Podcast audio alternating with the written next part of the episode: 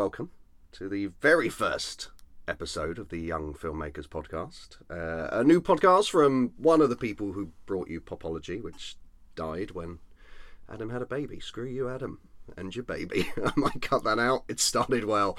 Um, with me, my new hosts and experts in their fields. Uh, across from me, I have uh, Emma Duncan. Hello. Hello, Emma. Uh, Emma is a director of photography. She's very good with cameras. Thank you very much. Mm, I've, I've seen it as, and everything. Uh, it's not just rumours. And uh, to my right is director extraordinaire. He told me to say that. Uh, Paul Welsh. Hello. Hello, Paul. How's it going? So good. Um, before we get on with our film analyses, um, we, today we are going to be talking about uh, The Lighthouse and comparing it to uh, Danny Boyle's great films, The- uh, Sunshine, which uh, is up for debate. We'll get get get round to that in a bit. But uh, before we get going, uh, tell me a bit about yourself, guys. Um, what have you uh, worked on? Your favourite film? And uh, I don't know. but I feel like I should ask a complicated technical uh, camera question to you, Emma. Favourite camera? Favorite camera? Oh, that's a tricky one. Uh, you know, and a mirror. The mirror is always nice. Love to run around with a mirror. They're heavy. Okay. I've only got little arms, but you know, you, we may do. um, I'm gonna nod knowingly. I have no idea, Paul. Do you know what a mirror is? Uh, no. Okay, that's all right. Um, favorite film? Oh, I did not have that preparation for favorite film? Can I go with? I don't know if I've got a favorite film. Anything by Lynne Ramsay. Anything. Mm, I'm gonna, yeah, I'm just gonna go in here and Paul's gonna hate me for this. I'm gonna say my favourite film was probably Stalker. Stalker. It's a beautiful film. Okay, I have not seen Stalker. Oh, Oh, well, we should add that to the uh, to the podcast list. Well, add it. It's on the list, which I've just created. Paul. Same. Uh, same question. Mm. Uh, yeah, you're right. Favorite favorite camera? and, Fa- fa- favorite camera is um oh, you actually have one. um. No, I don't. but I'm enjoying running about with this little Zenit camera I've got at the moment, with a nice little um, etching of the Moscow 80 Olympics. Oh, Um, that's that's fun. sounds vintage. Yeah, it's an old shitty um, Soviet camera, and you know they're they're they're known to be like pieces of shit, but you know Okay. it's, it's all about the fun. Is this um what you're you're currently using on uh, your film that you're making at the moment? segue. No, it's a film camera just for taking pictures, Okay, but it's, okay. it's primarily been used for like storyboarding. Sure. I think I've seen some of that you've shown me. It's been around. Yeah. Um, you are working on a film at the moment, which uh, Yep. I had the joy of being an extra in, and uh, Emma, you were DOP on. I was indeed. Uh, al- almost finished. Uh, yep, we just got one more shoot. Uh, as of right now, got one more shoot left in the Barbican Estate, um, which is like my favourite place in London. So it's like really, really, really excited to do that. Uh, Right. it's just a lot of concrete, all the concrete. Yeah, the Barbican kind of confuses and scares me. That's why we're that's, there. that's the point. It's the point of the Barbican. You were telling me it was developed as some kind of fortress. We're totally segued into architecture here, but this that's what we're going to do on this podcast. We're going to get deep on, on things. Yeah, um, so the way it's designed, because like it's uh, after like that entire area of London was flattened, um, after World War Two, so they designed it as a middle class estate. So the idea was that you could only really navigate it if you're a resident of the estate. Mm. So that's why it's really impossible to, as a normal person never been there, to find what the entrance is and your way around it, because it's designed so that only people who actually live there and regularly go to the place can actually grasp um, the, the layout of it all. Well, they did a good job because I literally can never find my way in or out. Um, so we we watched The Lighthouse the other week. We and we figured it'd be a good start for the first episode. The idea with these podcasts for those listening, um, unlike a, a previous iteration, which was all about news, and we wanted this to be more kind of, um, I guess I want to call it article podcasting. So we'll Analytical. yeah, um, we'll do. Uh, we're going to do episodes on particular films. So if you haven't seen the films uh, in the title of the episode, needless to say, there will be spoilers. Go away, watch them, and then you can listen to the episode and leave your comments below. Get involved with the chat. Um, I might even put these up on YouTube. That'd be wild. The Lighthouse. You two are well into it. Well, we first, well, both of us first saw it at the London Film Festival. Um, we saw, what was it 10 a.m. It started. It Uh, was it was early, and it, it was, was- the other side of London to where we were, and we uh, we missed the first ten minutes. Oh no. It was It more like five minutes actually. yeah. I think I think now we've realised it was only five minutes, thankfully. Um, and yeah, I think as soon as it finished, we were there for like talking like four hours, just like drinking, knocking back pints, just like just trying to comprehend um, how bloody amazing it was. Yeah, let's just let's just come out straight out and just say yeah, it's fucking great. And then we spent three months counting down to when we could watch it again. So this was a great excuse. and that's where I got involved. Um, immediately off the top, I think I was I was less into this than you were, um, and obviously we'll delve into why. But technically, a lot to respect there. Yeah, it's it's. I think it's quite amazing when you see a film like with so many elements just clicking together so well. Um, and the old every element for the sound design has like these weird, weird bizarre things like uh, great foghorn sample, the way the sound mix works, the soundtrack works together, and then the the, the cinematography itself, and its crazy lighting. All those vi- uh, visual and uh, sound elements just sort of click fantastically well together, create just this cohesive piece uh, aesthetically.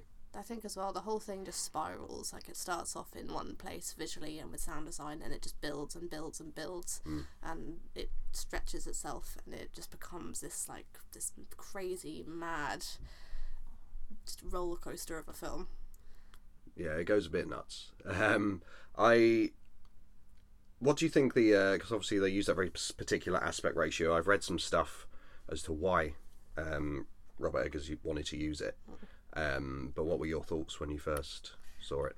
I mean, I feel like most commonly that aspect ratio is used when you want to be really in it with a character. Like if you're doing, if you've got these big wide screens, you're stretching the space around a character's face, and it's much harder to connect. If you're in that square aspect ratio, and you've got a close up of a character, their face is filling the entire screen. It's much easier to be on the pain that they're on and to be on their emotional journey. Which when you have two characters who are going through such an ordeal, and when you're supposed to be kind of getting caught up in the madness of it, I think having that ratio really helps. And I think also just helping it, it's confined. You know, the whole thing is very claustrophobic. It's all set in a lighthouse by keeping it squished in that square aspect ratio. The whole thing feels, it feels trapped. It feels Yeah. like you're stuck in that. Yeah, that's what I took from it. It was uh, when it first started. It was like, "What is this? 1970?" um, but it did add to the claustrophobia. Um, I was reading a few interviews and listening to a few inter- interviews with uh, Willem Dafoe and old old R. Pats, and they were saying that they had to be so physically close to get them both in the shot. So they would be centimeters from each other's faces in a lot of the scenes, which is again going to add to the intensity of it.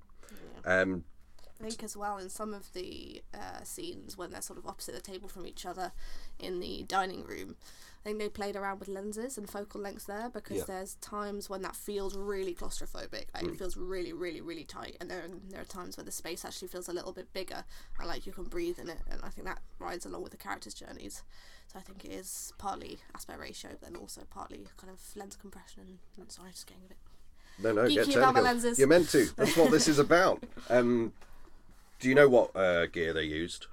Um, I don't they, actually. They, they, they repurposed a lot of old classical lenses, like used from like 1917, that stuff, even earlier. Like Really? just they, it was proper crazy how like they hunted so much for like just old stowaway lenses and the in the kit rooms and just went and just pulled stuff out and then just like jerry rigged it for whatever camera they were using, um, just to try and just capture like the, the aspect ratio thing again. It's that, that does hark back to the old sort of old, old cinema and that stuff, those sort of thing. So it, it plays two things. One to like play off, off that aesthetic of the, the time it's in, and then the same way they that the lenses. It's like, oh, we want to capture a movie that feels like it could have been made like in the early 20th century.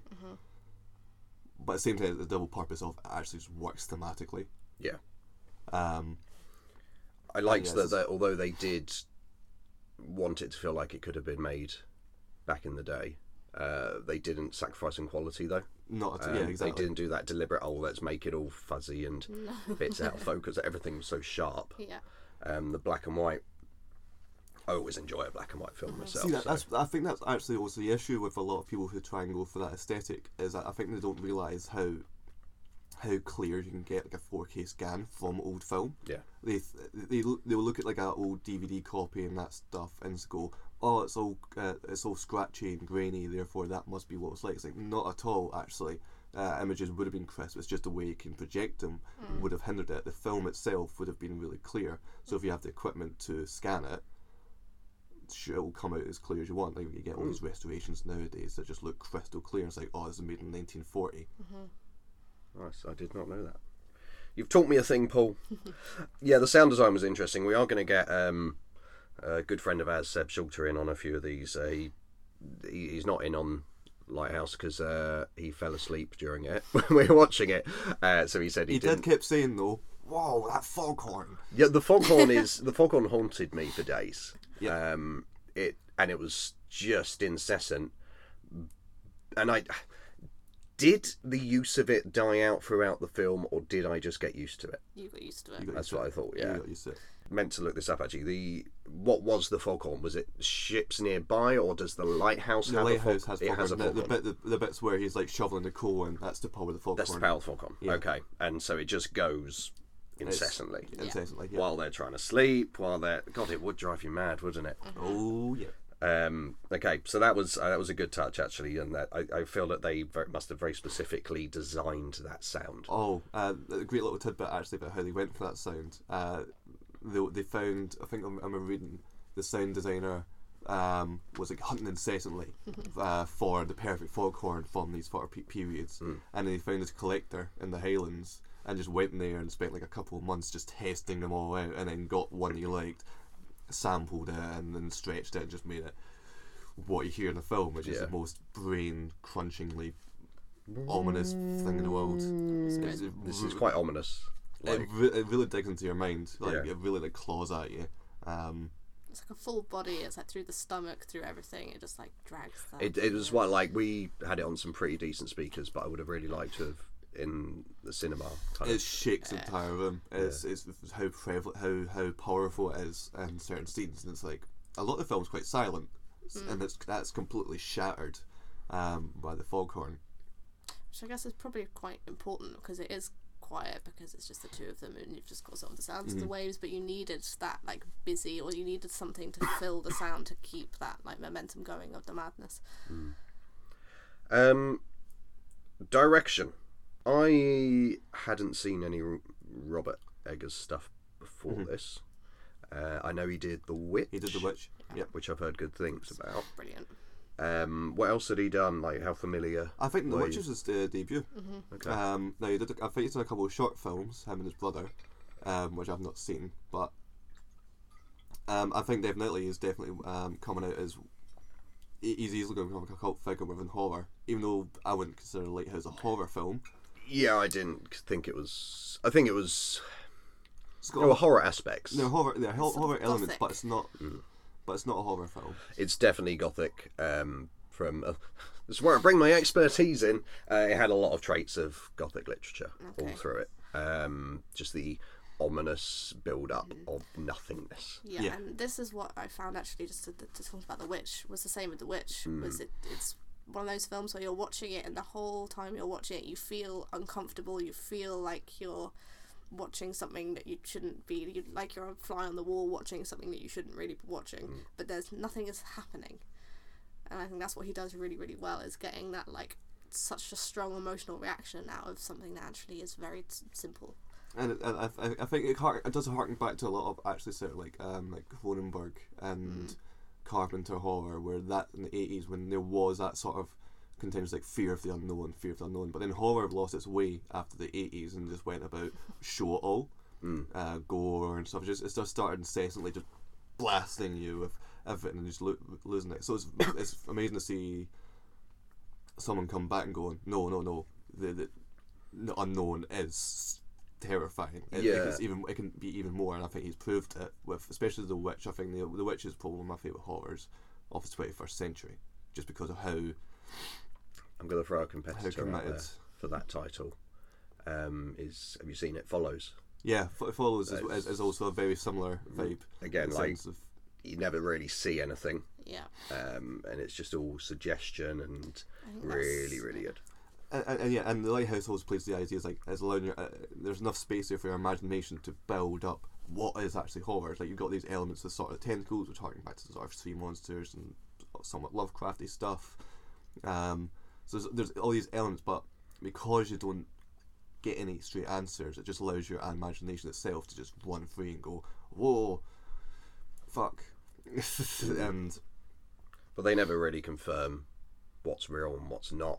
I, I think there's interpretations as to even when they die, like the bits that you they suggest of when they die on screen. I I've, I I was I've jotted down a couple of readings of it. For example, Winslow potentially dies when he's uh, when he falls from the lighthouse. Um, Okay. so uh, Dafoe's character's, you know, holding him on the rope at the top, and he's painting it the outside, and he falls. It's a big fall, and I was like, "Fuck, there's no way he survives that," and he does survive it. But I put you, does he survive it? Because the very last shot of the film is him on those rocks where he falls. Um, the it's one reading. I think that the what happens afterwards could just be kind of the, his death throes, as if you will, like his kind of mind wandering as he as he passes away. Um, I think it's probably not the actual reading, but I think it's an interesting one yeah, to but the, but the film allows allows you to because because because of the ma- the maddening nature of what's going on the screen, um, by having that that sort of like where- where- I don't know what point is that. I've lost lost my thought. it's all right. This is what editing's for. yeah, that. I'll just insert you going profound point. Um, who's insane? I've always thought Winslow. Okay, I think Winslow is the one who's insane. I think they're both insane. They're both pretty insane. Yeah, they both are, but I think What's Dafoe's character called again? um, oh, Does he have a name? it Wake. does Wick Wake. Wake. Yeah, that's it. Um, I do like the uh, that that kind of last twenty minutes, the final third. Um, that whole thing where he's kind of being like, "No, you were doing this thing. You did this. You like you broke the boat," and he's like, and we see one thing. Wake saying what we saw isn't true, and we're doubting it as much as Winslow is, um, which is very nice. I really liked that because I was like at the end, I was like, I don't know what's up or down anymore. Um, did you have any kind of interesting readings of it that you think maybe aren't the conventional ones?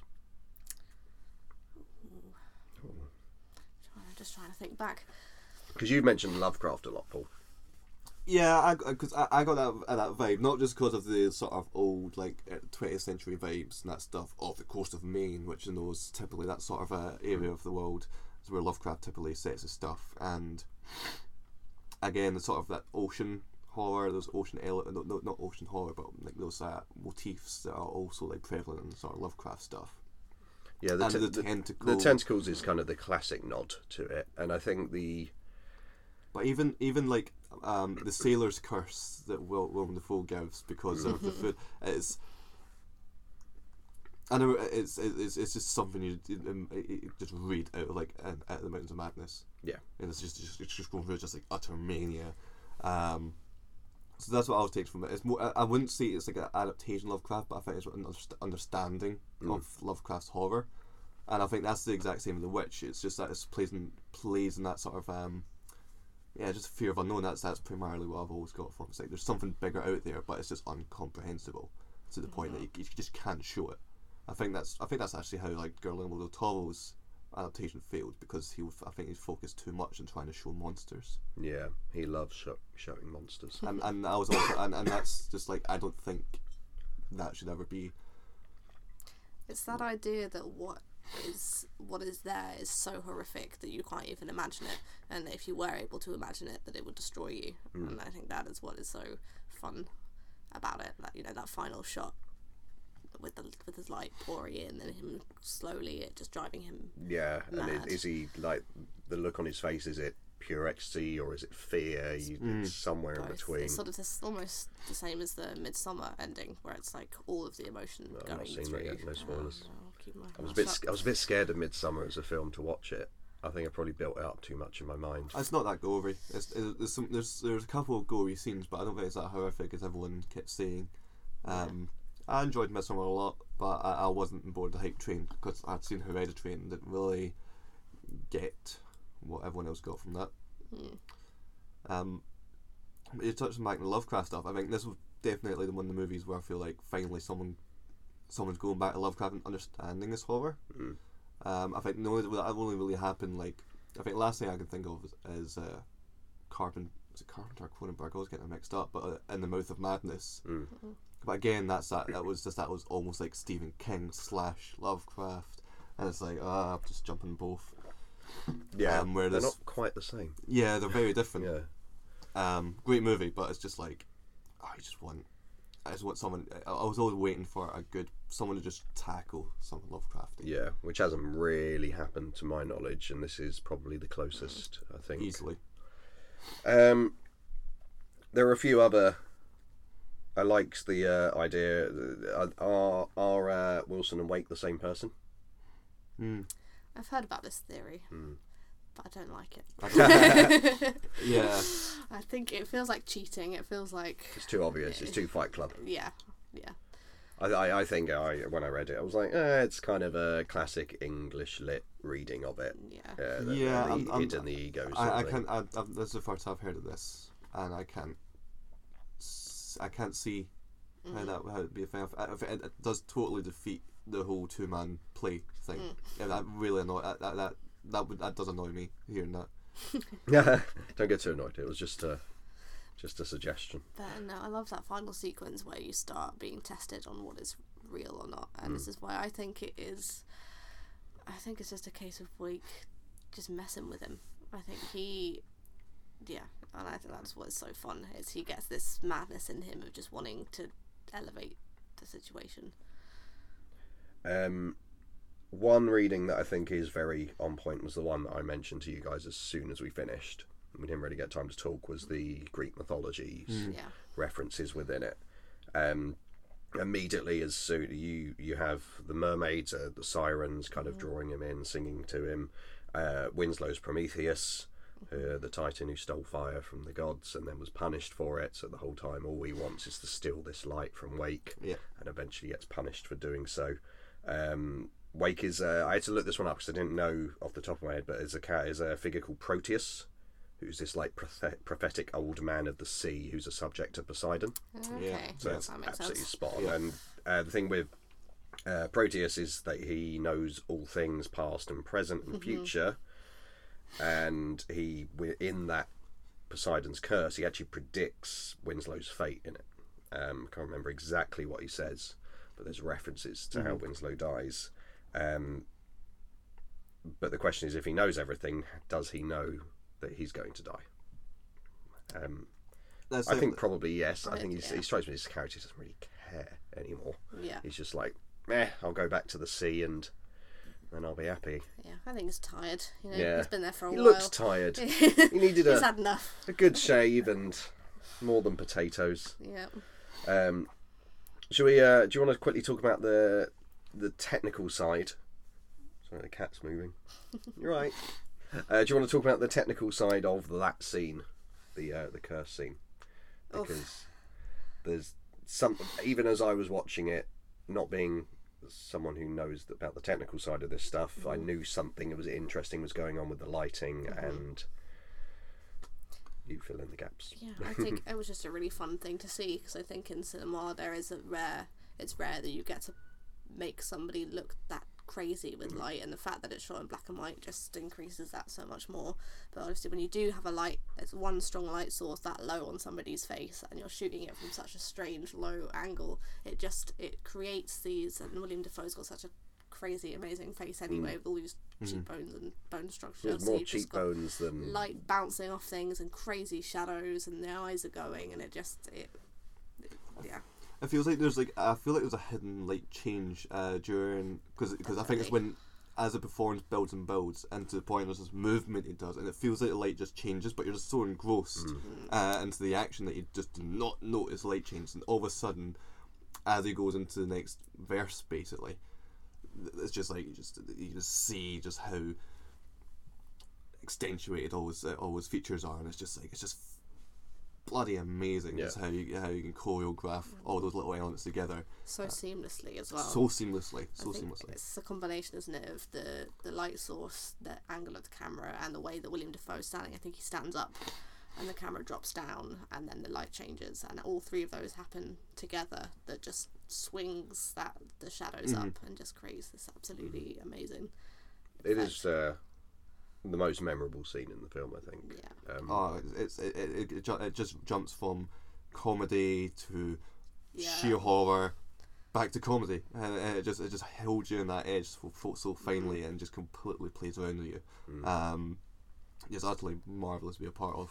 Yeah, I remember when we saw it in the cinema as well. It was one of those moments where the whole room is just it's just like silent but like rich with you can just feel everybody on the edge of their seats just hanging on to every word and just holding their breath and then it finishes and they have I can't remember what the line is but they have that sort of the All right, it's like all right, I like your cooking. yeah that was it and then you sort of feel everybody laugh and that tension breaks and everybody Yeah. settles and it's just like so beautifully the, the whole everything about it is so well Yeah, it's, it's quite amazing how you can uh, how just the entire scene's just named about arguing about cooking. That's that's that's a scene. That's a scene, and how you can just draw so much um, contrast and conflicting emotion from it. It's just like bizarrely amazing. I think it's the writing as well, like the way that he weaves together sort of the modern dialogue that he's written with the old dialogue that he's found. He did the same in The Witch. Yeah. I think sort of found ex like excerpts of old novels or old diaries and lifts that, puts it directly in, but mixes it with his dialogue so seamlessly that it yeah that it just creates this strange dance. Mm. What I think adds to that is, I think Robert Pattinson, even more so than William Dafoe, Willem Dafoe, sorry, not William, um, looked into the really researched into the accent, Mm. which is this kind of Yeah, he's got this Boston old accent. New England kind of thing going on, which is apparently quite authentic for how they spoke at the time. Um, I have a lot of respect for old old RPats. Uh, I thought- uh, this was certainly like one one of the best performances so far. Um, he's proven himself quite a lot on the indie scene after Twilight, and he's just sort of continually building himself, established himself. Actually, I was like, oh, he's a good actor, and this Yeah. is definitely a win. And with- with that sort of accent, 'cause I can imagine how hard that accent would be, especially for an English actor. And I think my favourite parts of that is when his voice breaks and he's still in that accent. It's like I, I can't do it, but it's like when it's like when he's going manic and he just goes so high pitched, and it just sounds even more like fucking beautiful how how he just managed to just make that onto his own. You just and I was like probably ten minutes into the movie, you just completely forget who who who the actors are, and you just completely engrossed in the characters. Yeah, it's which is- just beautiful acting. always a, a good sign. Yeah, he does. Uh, I do like him and Daniel Radcliffe are on these kind of parallel paths where they did these massive franchises. Obviously, got paid big bucks and then went, "I'm doing what the fuck I want now." Um, although Robert Pattinson's now going to be Batman, which is interesting. Yeah, this seems like a very strange choice after he did what was it? Good Time was fantastic. High Life was amazing.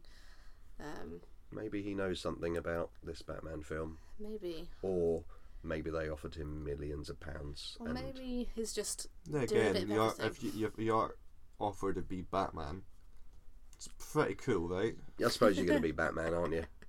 You know, I, I, I, it'd be weird to say no to that. Um, Sunshine. So after uh, we watched The Lighthouse, I said, "You know what's a great companion film to this is Sunshine. It's about people being driven mad by a really bright light.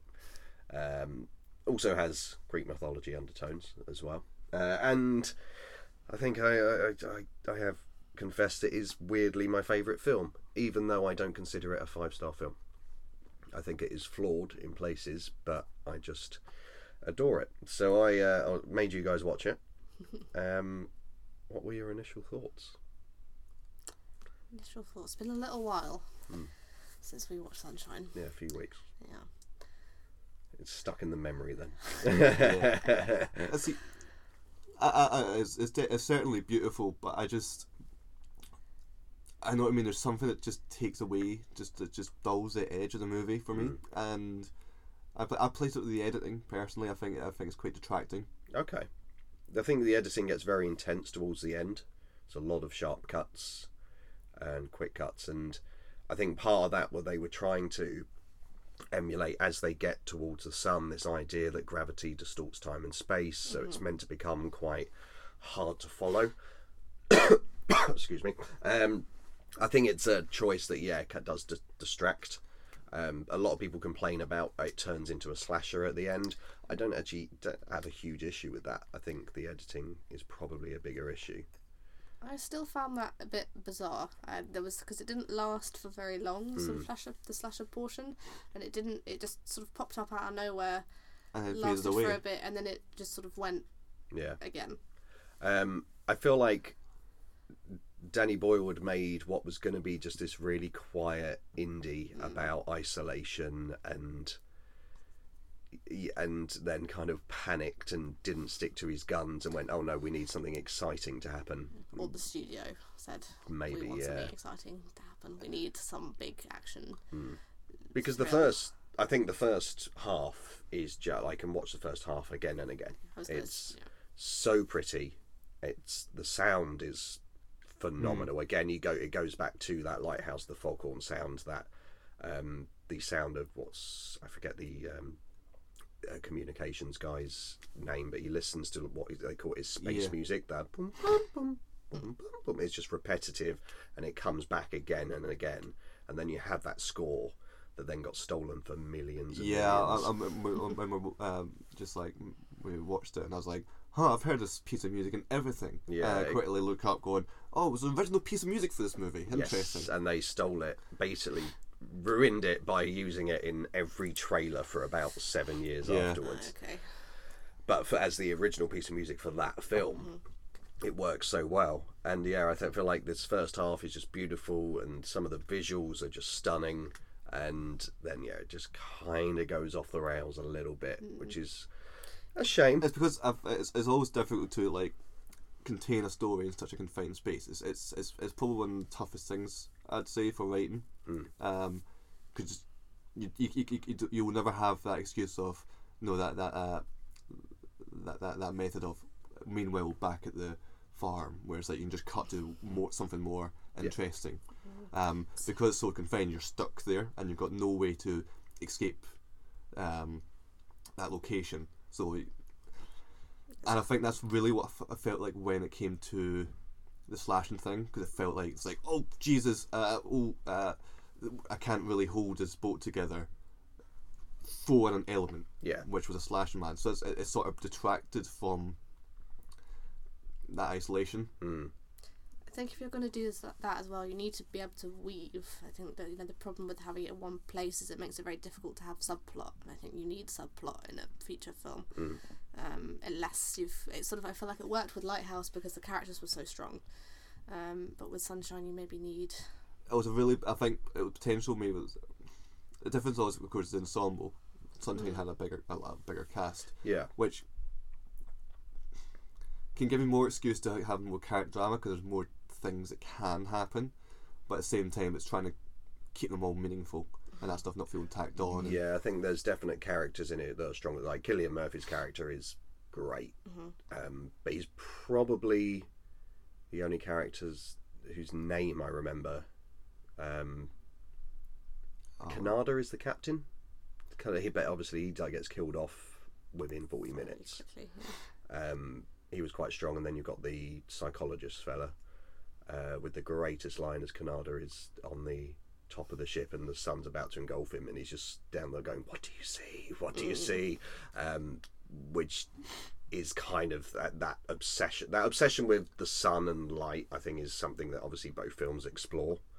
Um, I don't think either of them ever really come to a conclusion as to And I don't, yeah, and I, and I appreciate that. I appreciate you don't have not forced to explain yourself. If anything, I think that's. If anything, I really want, wanted more of that stuff. Mm. Um, I think it could have helped. That's, that's where the editing bit even get annoys me. Not just for the later half, even for the, the, the first.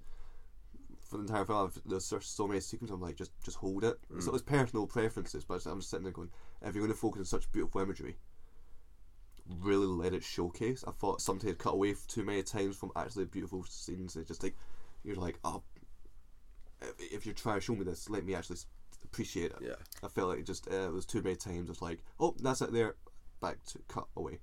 It's like, mm, I feel like it did that less at the beginning. Because from what I remember from Sunshine was sort of the first half was a lot slower, and it kind of had you in that almost trance like state with the sound design and the shots and the pace of the story. It kind of lulled you and it put you in this kind of dreamlike state that when you then had these crazy sequences with the with the light and it was really shocking. And it really like shocked you out of that. Yeah, they have that noise, like the noise of the sun Yeah. that they use, is, which is effectively just this distortion, is really effective because it goes from this like that space music to, Yeah, which is really intense. Um, but I just want an entire film of the first 35, 40 minutes. Mm. That's what I want from a Yeah. film. I just want Cillian Murphy talking slowly into a microphone about how the sun is dying and all of that. And it's so peaceful and so nice with those interjections of, oh, this is kind of this real intense scene sort of thing. yeah. If you go- if you go to go the meditative route, stick with it. Yeah. Mm. But it's a Danny Boyle film. And I think it's probably his most artistic film he's ever made. Like the most interesting. Unless you have other. I'm not.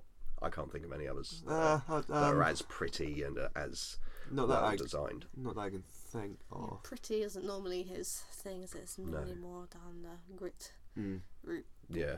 Um, but it, there's like I think Sunshine is potentially the most um, PC desktop background film that has ever existed. there are so many shots in it that are just you want them on your desktop background. They just Yeah, I can see that. nice. Um, but yeah, that's why it's like one of my it's my favorite film, but it just frustrates me. It's not perfect. I wish it was perfect.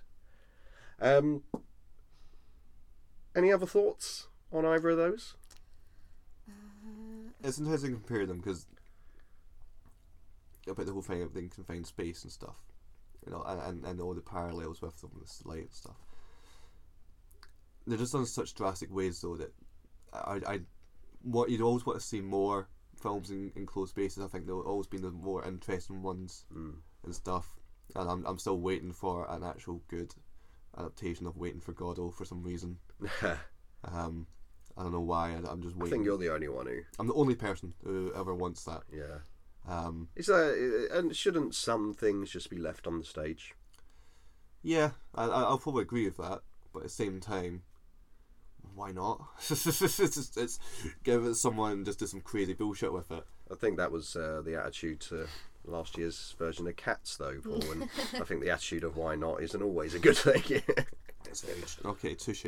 I do need to. I, I would like to do an episode on that, please. I, want us all to sit down and watch Cats, and then an immediate reaction episode afterwards. We'll do it for the uh, home home theatre release. I think it's out uh, next month.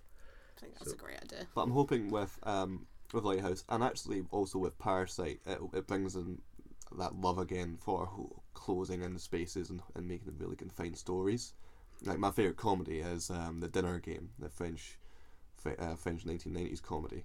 It's like it's just all in one apartment and stuff, and and it re- that's that's when good writing is truly showcased. Hmm. Tarantino did it with Hateful Eight, but I don't think his writing could carry it, Yeah, Hateful Eight. I was. which is weird because I I'd consider him the best writer out there easily, It- but it just he just couldn't.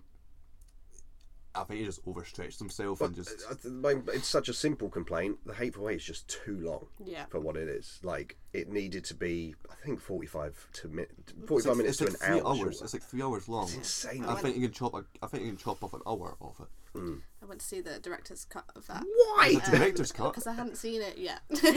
Sorry. They had- they he had- thought it needed more. I know they had like a seventy mil uh, like printing of it at one of the big the big screens in London, and it was cool. They had like a musical like interlude in the middle, and they had like music before and after to like set the Hmm. set the scene. But That's yeah, too long. It was. it How long was the director's cut? I think it was maybe an extra forty minutes, Oh, thirty-five minutes. That's too much. How That's did that's ridiculous. I would have died of hunger? It was. I can't remember exactly how much longer it was, but That's it was. move- It was quite a. Uh, yeah, it was quite a long one. We'll That's- see how long it is. That's a movie that should have stuck to the ninety minute rule. Yes. You don't have to.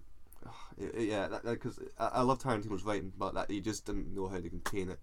Because I think it's it was one night, and it was just so, it was just too, it was just overstretching themselves, and it was also quite frustrating at the start when Holmes you saw the seventy mil print which Yeah. even seems even more pointless. Exactly. When you had those opening shots out in the snow, the wide, wide shots out in the snow, that and 70 mil was just gorgeous. Yeah. And then suddenly you're shoved in this, which I guess is partly the point, but it it's just really unsatisfying.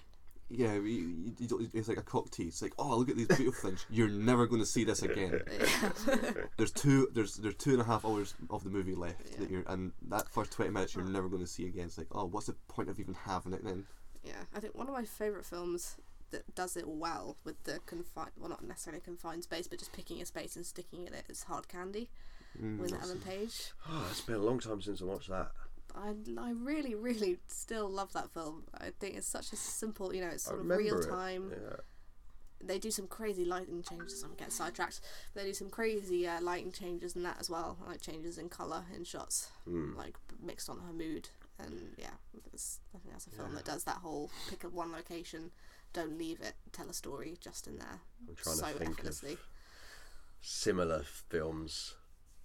All I can think of is Cabin in the Woods, though, which is freaking glorious film. I was love it. Um, but that's they do. It's not all in the cabin, is it? So, Hmm. um, can't really think of any others off the top of my head. Well, that- I'll, wait, I will want to mention that um, the dinner game, which Mm. was an adapted American remake, Dinner for Schmucks. oh right, Yeah, I- I- uh, fuck that movie. yeah, that wasn't very good. Um, but Can that be our new catchphrase? Uh, fuck that movie. fuck that movie. Um, for anything we don't like. Okay. But it's, yeah, it's like a Le Dîner de Cons is actually called. Yeah, I always forget what it's called in French. Um, so that will escape the scene purely for, for phone calls, but it just works great because the, the characters are sitting there going, "Oh, we've got to sort everything. We've got to do this. Got to do that. Oh, call them." And that's where it just dries because after a phone call, everything goes really bad. It's like, oh shit, so they got more issues coming, and that's how they introduce even more factors is with a phone call. So it's like phone call, try and sort the issue out. Oh no, this phone call now brought five other issues on board, and it's just such a farce and a, and a, ki- and it's, it's a fantastic little comedy. Have you seen The Party? The party that sounds familiar. Um, by is it Sally Potter? Or Sally Porter. Hmm. But that is a very similar idea. That is a great, great little film. It's so funny. It's so. It's just like a dinner party with like five or six characters. They're all in a room. Mhm. You're reminded of something at the beginning. You then completely forget about it, and then it's answered at the end. Uh, it's the same thing. They sort of use the phone to bring in outside. I reckon it was probably quite heavily inspired by um, the film that you were just talking about. I've uh, googled best one location films. Uh, actually, top of the their list, and I enjoyed it. Is uh, have you seen Buried with No. Ryan Reynolds trapped in a coffin? No, Oh, I heard about this, wait, but I yeah. haven't It's seen it. it's kind of silly, but I really enjoyed it. Um, I think it's not necessarily the best made film, but it's a it's a cool concept. I must be the one of the only people who just will not watch anything Ryan Reynolds in. Why? I don't know. I just don't like him. Fuck that guy. Apparently, Um, he, I don't know. Uh, whenever I see him, I just I just want to watch a movie of Ryan Gosling instead. Oh, okay. pitting the Ryans against each other. Yeah, I'm putting Ryans against each other. There's only room for one Ryan. There's only one. There's only one Ryan. Ryan Um, is actually good. Well, I'm a, I'm a fan of old Mr. Reynolds. Um, also on, the, on this list is Devil, the one in the elevator. Oh yeah. Okay. That was uh, the first time I watched it. I thought I was like, this film's brilliant, and then I rewatched and was like, this film's shit. but again, nice concept. Uh, Twelve Angry Men, Oh yeah. Classic. Yeah. um, Panic Room. It's, Actually, yeah, that, that's a Fincher movie that I think doesn't have enough love. Mm, I- I liked it. I think I think It's got quite a lot of love. no, it's it's, it's, it's, it's one of the uh, most hated of Fincher movies R- critically, or critically. Yeah. Okay, yeah. Oh, other than Alien Three. Um, but you know, no one talks about Alien Three. yeah, Alien Three is. I always think I always feel like Naomi Watts is in that movie, but it's not. Don't know why. There's some uh, interesting ones on this list, actually. I love we've gone on this tangent, but it's a good tangent. Uh, My Dinner with Andre, have you? I've not seen No. that. Uh, Twelve Angry Men mentioned. Panic Room. Again, but I think I think they're taking liberties a little bit 'cause it's not just set in one room. I guess I guess it's one house, so that's all right. Rear Window, Yeah. Mm. yeah. Um, they've got a Green Room. Oh fuck yeah. That's a great Oh, film. Yeah. Never feel. Mm, actually, no. I wouldn't consider. Mm, it spends most of its time in the in the green room Mm. Or the But they do, but they do break out of that space quite a lot. yeah. I know it's about breaking out of the green room, but they do eventually. I think we, I kind of want to do another viewing of that. That was uh, Mm-hmm. good. Blue Ruin is a good one to watch. Same director. Okay, okay, okay. Um, well, I think next we'll talk about Parasite. Next episode, you need to get around and watching it. I do. I've been super slow on this one. I've Yeah. had people telling me to watch it for about a year. Get on it. We've both already watched it, so I'll catch up. we don't need to do a, I'll a probably group watch it review. again. Actually, Yeah, I'd, have- I would watch it again. Yeah. Yeah. But yeah, we won't, we won't say anything more. Obviously, we'll save all of the opinions for that. We need to think of a companion piece Ooh, okay. and to go with Parasite. Uh, that's where you, div listeners, probably come in if you can think of a good companion movie for Parasite. I'm already coming up with a few, but we'll see what people suggest. What's in your head? What's in your head?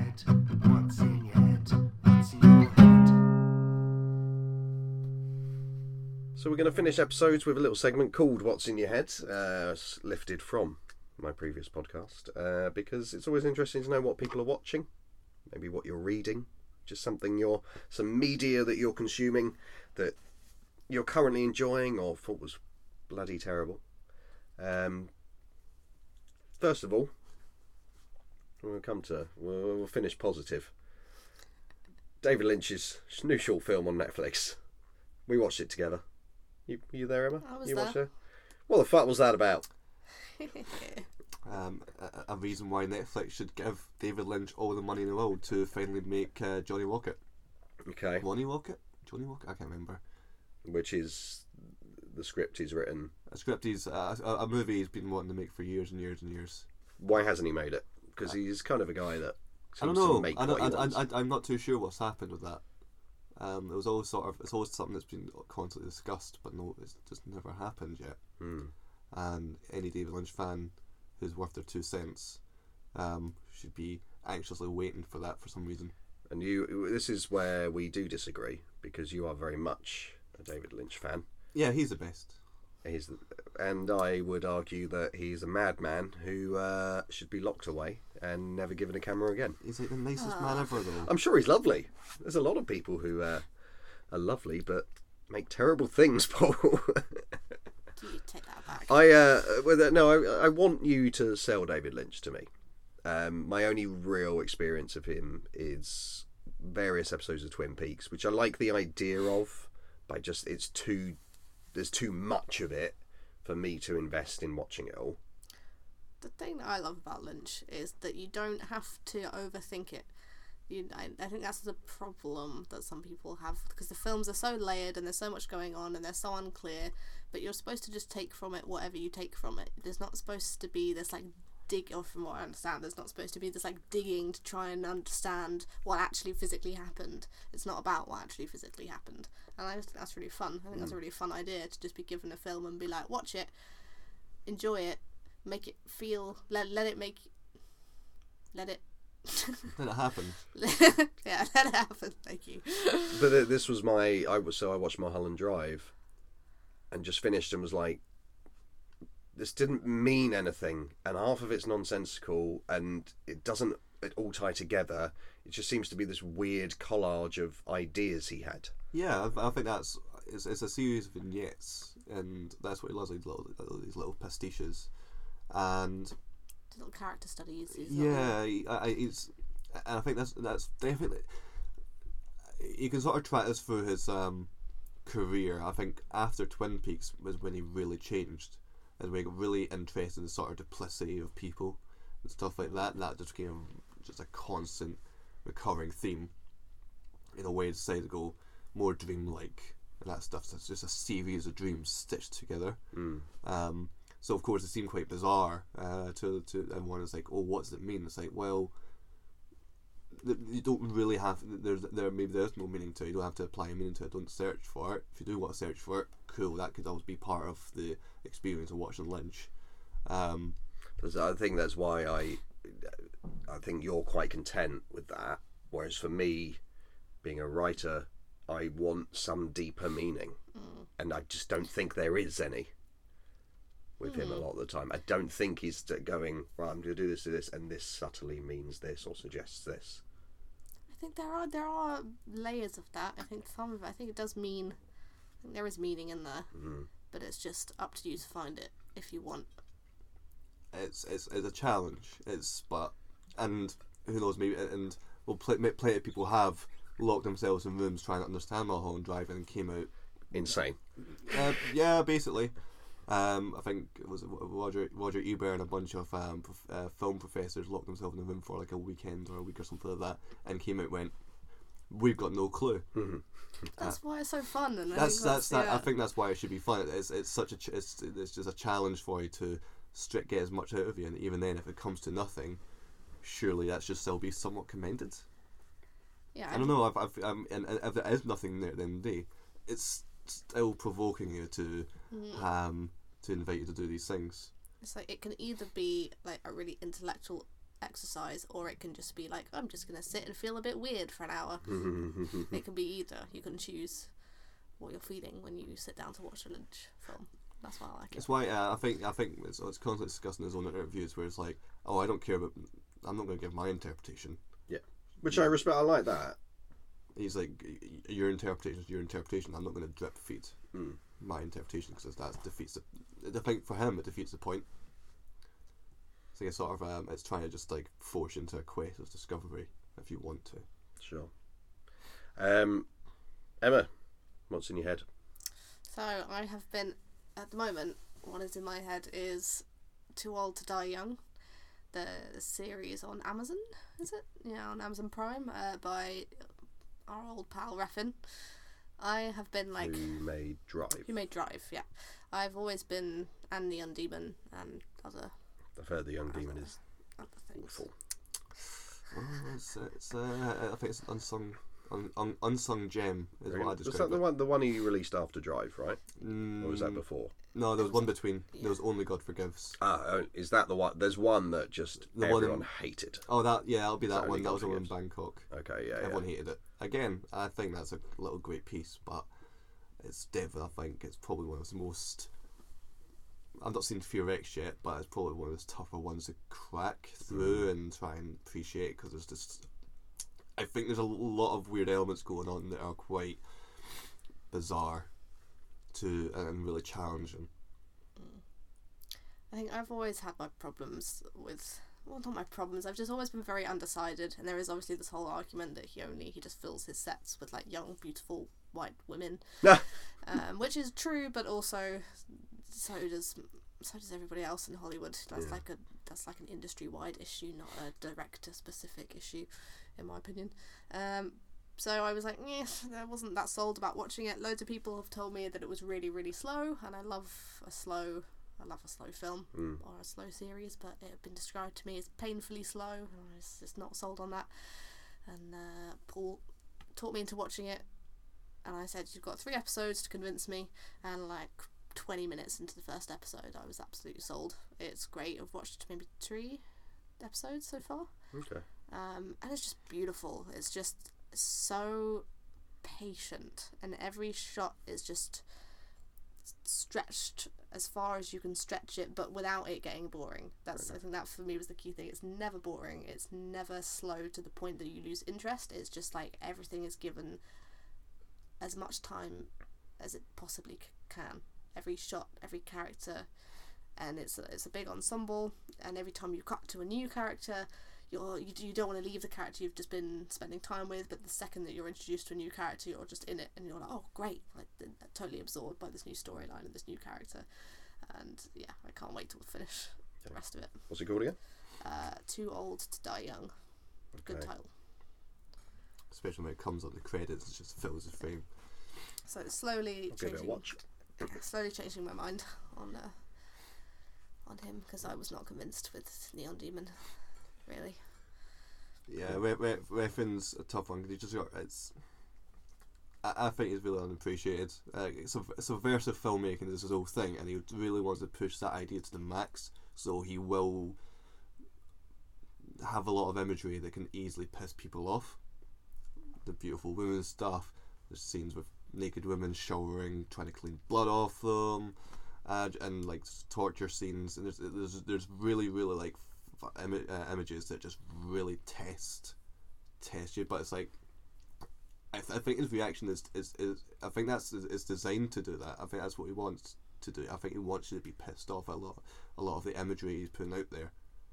Um, I don't think he, he's, he's trying to lull you into an agreement with what he's trying to present. I think he does what, want you to be anti against his film. Sometimes I think he's I think he really wants a, a, a divisive Mm. um, image, just so. I think I think that's how he achieves the effect. So like something that can like, if you can disagree with what you see on screen, I think he's almost like yeah, you should be. Yeah. Well, there- there's that the old thing, isn't it, of make something people love or hate. Don't do anything in between, because otherwise, then you're just. I always find that a bit annoying though. and I feel like that's quite an egotistical way of making stuff. It's just like I just want to get a reaction out of mm-hmm. people. Like I don't care what the reaction is as long as I like get something out of them. It's just like why though? Like is there a purpose behind Well, that, uh, or is it just because you as a filmmaker want to like want to shock people? Like It- it- it it's sort of like sick when you know when you get directors who just like who just love it when they hear people walk out of their their screening. Mm. It makes them so happy to know that they've like pissed somebody off so much that they got up and walked out. And I'm just a bit like, why? I don't, don't understand. It just That made me sad. like uh, I'd be like, no, Yeah. love me. um, cool. Yeah, I'll check that out. Um, before we go, thoughts on the Oscars? Uh, it's um, it's it's nice. It's nice that finally, like, it's not a Hollywood movie that has got the praise of the Oscars, but you know, the Oscars still pill shit anyway. I, I feel like they just try. I think they're just trying to make themselves feel good.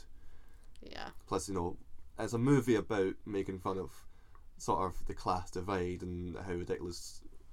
Uh, Don't say too much. I won't say too much, but it's, no, it's a film that touches these points, and I know it's a bit. I think it's a bit ironic. All these rich people, um, sort of wanking themselves off, going, "Oh, I love this movie." It's like, uh, But that's always I don't the know. I, I, I don't know. I don't know if they're just if, if they're yeah. That's, they often bit like Moonlight. It makes them feel better that they've voted for it. Um, and sometimes you just want them to just vote for Once Upon a Time in Hollywood. And it, and it feels weird. I don't know if I I, I, I, I don't believe they've missed a missed a, missed the point in the movie because the point isn't like hard to find. no. But so it's like surely they under, surely realize of the criticisms that the movie presents. I, I I know, would, as, as it, as it, it's, it's, the, it's the old sort of thing with the Guardian readers, like oh, drinking champagne, reading the Guardian, feeling bad, feeling bad about how much money they have. Mm. And it feels like that, but not really doing anything about it. Still, still sipping champagne. I think it was definitely a, a vote for a foreign film because they knew it would get attention. Because I would argue it isn't the best film on the list this year. And Oh, there- what would you say was? I would say Once Upon a Time in Hollywood was possibly the best film on that list, and it's definitely, in my opinion, Quentin's best since Pulp Fiction. Um, I'll argue 1917 as a technical achievement, but I think it it got it got the rewards in the technical side, didn't it? But I think 1917 is probably up there. Um, of Little Women wasn't it nominated, no, which is ridiculous. of course not. No, can't have a female director winning things. I think that like wasn't just a female director, was it? It was like there was such a female film. You know, it's, hmm. it's about five. Or, you know, it's about women. Four. Yeah. Wow, cut that. But it's about you know, it's about women and it's about women's stories and it's you know, there's an amazing bit at the end of that film where they're trying to make a point about how like men can't understand Women. what Which which is true. Can't Which is so understand true. We're, we're shit. the sort of I don't know. I've lost my train of thought. Well, uh, my opinion is give Greta Gerwig everything because she's brilliant. And Lady Bird was my favourite film of last year. Was it last year or year before it came out? Yeah, before Year before, yeah. But that was brilliant. and she's great in Frances Ha. She's just the best. Mm. Let's give her all the things. I agree. All the things, all the things Greta Gerwig. Let's just have a Um, Greta uh, Gerwig yeah, I- I'm- episode. I, Please. I, I agree with that, and, and along with I hate the Oscars Mm. uh, for how they also how they hate horror films. They've got a really horror horror film bias. but they hate uh, any genre film.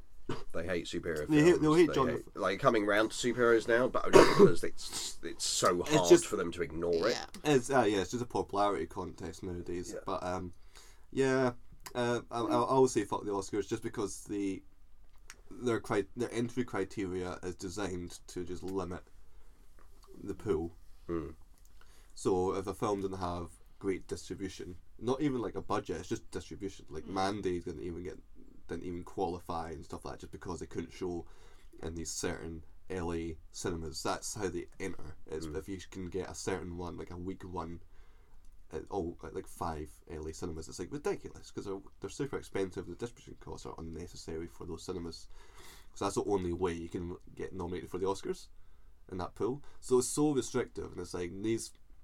It's, it's, it's so limited the pool, even though there's just far better things out there that just didn't have the distribution for it. Yeah. Um, so, um, yeah, they can get a fuck. and if they don't like the genre film, then you know, I I think that's an, an, an unfair bias.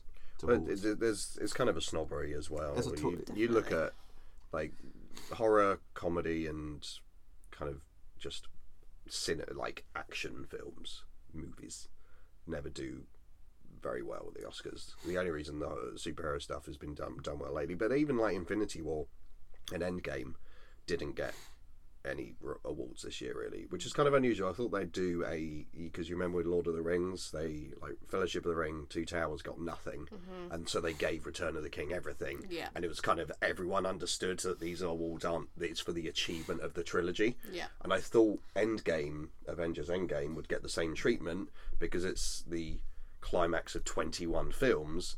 It would get lots of awards. yeah, but I'm pretty sure Martin. Scorsese is one of the people who chooses. so he probably and he, he, probably fucking hates them. so, uh, he probably went, walked into that room and went, "So we're f- so fuck this bullshit, yeah, yeah." I'm Martin Scorsese, and I don't say argue fuck with these me. movies. Yeah, he really has. I don't understand why he's got this chip on his shoulder about It's them. not a chip on his shoulder. He's right. He's a fucking nerd. he's he's. it's always fun reading comments of people going that saying that Martin Scorsese doesn't understand what cinema is. I find it really. But he clearly fucking, understands what cinema is. I, fi- I, I, I find it really rich coming from like some random person. And Mm. it's like, oh, Martin Scorsese doesn't understand what cinema is. It's like, what? Mm-hmm. This is Scorsese, he's, he's like the biggest fucking nerd out there. But he clearly doesn't enjoy the Marvel films. I don't know if there's an element of That's fine. Like, I think just because he's a this he's allowed to have he's allowed to not like superhero movies. It could Yeah. be his personal uh, preference just because he's got this platform because it's Scorsese. Doesn't mean we have to listen to him. But the problem is people do listen to him. That's the issue. I listen to him. And then everyone's like, "Oh, Joker's fucking amazing," and it's one of the worst superhero. I think films he's that's right to be made in pissed off that movie because it ripped off two of his movies. Yeah, yeah, fair. I think Um, he's totally entitled to say this was shit because it copied two of my movies and stole my actor. yeah. Who got the award actually for that performance was the only good thing about that film. He deserved that award. Has Joaquin Phoenix been in a Scorsese movie? Mm, probably no, Because no. um, De Niro is basically just playing. Yeah, he, Um, but that De Niro's the worst thing in that film though. There's the biggest miscast that's ever happened. But that's him. but it's, a, it's a, but it's just a king of comedy again. Hmm. That, that, that is, that's like a continuation of De Niro's character. Yeah. Ah, I, I, I, I it's a very strange film. That film, like, I just think there's a better version of that film mm. to be made. Totally gone off on a tangent here. There's a better version of that film to be made where they don't just slap on the Joker branding to it. Yeah. Like it was, it shouldn't have been called Joker. It didn't need to be this origin story of the Joker. To go all comic book nerdy on you, the joke, the whole point of the Joker is he's not meant to have an origin story. Mm-hmm. That's that's the mystique of the character. You're not meant to know where he comes from. So to try and make this origin story, just they've they've slapped on the Joker branding to sell tickets, and that film would not have done as well if they hadn't had the Joker branding on it. But it should have just been about this clown dude who goes a bit fucking mental and kills a talk show host. Sorry, spoilers. and yeah, that it frustrated me because I think there's elements of it that are great. Joaquin Phoenix's performance, I mm-hmm. think it's actually there is a good story in there, and then they just crowbarred all of this Bruce Wayne stuff into it that they didn't need. Uh, yeah, it's not, it's not like I don't. It's not like I dislike it, but it's just. I, I've seen it before. Mm. I didn't have to watch it to already see that movie. I've literally seen the exact same story. Um, it, it- it's, it's it's bizarre how much it's just Taxi Driver and King of Comedy Yeah. just stapled together. It's, It's kind of actually a quite they got away with it. it's it's ridiculous. It's ridiculous imagery and everything, uh, and and it's, I'm I'm just sort of like I've, I think it's definitely why Scorsese's pissed off at it, Mm. and I can I cannot agree enough because it's it's, it's it's it's it's it's blatant as fuck. I'd be annoyed. Oh yeah, I think it, uh, I think I'm, should be. I'm annoyed at old old Marty because he's shitting on the films I like, but at the same time, fair enough to be annoyed These these these hacks have just um, b- made a movie on the basis of his career and done Hmm. really well from it. But he shat all over uh, the Avengers films. I bet he's not watched one of them. Yeah. So you, can- it's just just watch the trailers, isn't it? you don't understand, Paul. You've not been there for the last. It's just a lot. of, it's just a lot of glowing lights and people in spandex. Oh, it's, there's an emotion to it. There's a there's a mythology, and we'll talk. We'll do an episode that you don't have to be involved in if you don't want to be. I know you're not a fan of the comic book films, um, but I, I The only one I liked was Civil War, just because I I I, I, War emph- I emphasised with the antagonist because he just wanted to kill all the superheroes, and I was like, yeah, mate, I agree. hold um, Zemo.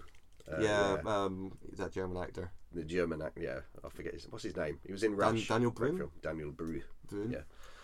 Um, yeah, no, that is a good one though. But I understand you just want to kill all the heroes. He's right. He's right. he's wandering about going, oh, I hate these superheroes. They're cunts. I'm Just like, wander, yes, mate. wa- walk around, Tonight they're the big shit. Anyway, we've totally gone down a hole here. uh, second attempt at an outro from me because the first one was a mess. Thank you very much for listening, everyone. We will be on Twitter and other social media at some point. Thanks for coming, Emma. You're most welcome. Thanks for having us. We'll see you soon. Uh, Paul, going to make you watch the new Spider-Man film. Oh, Jesus. uh, we'll see you very soon, people. Goodbye.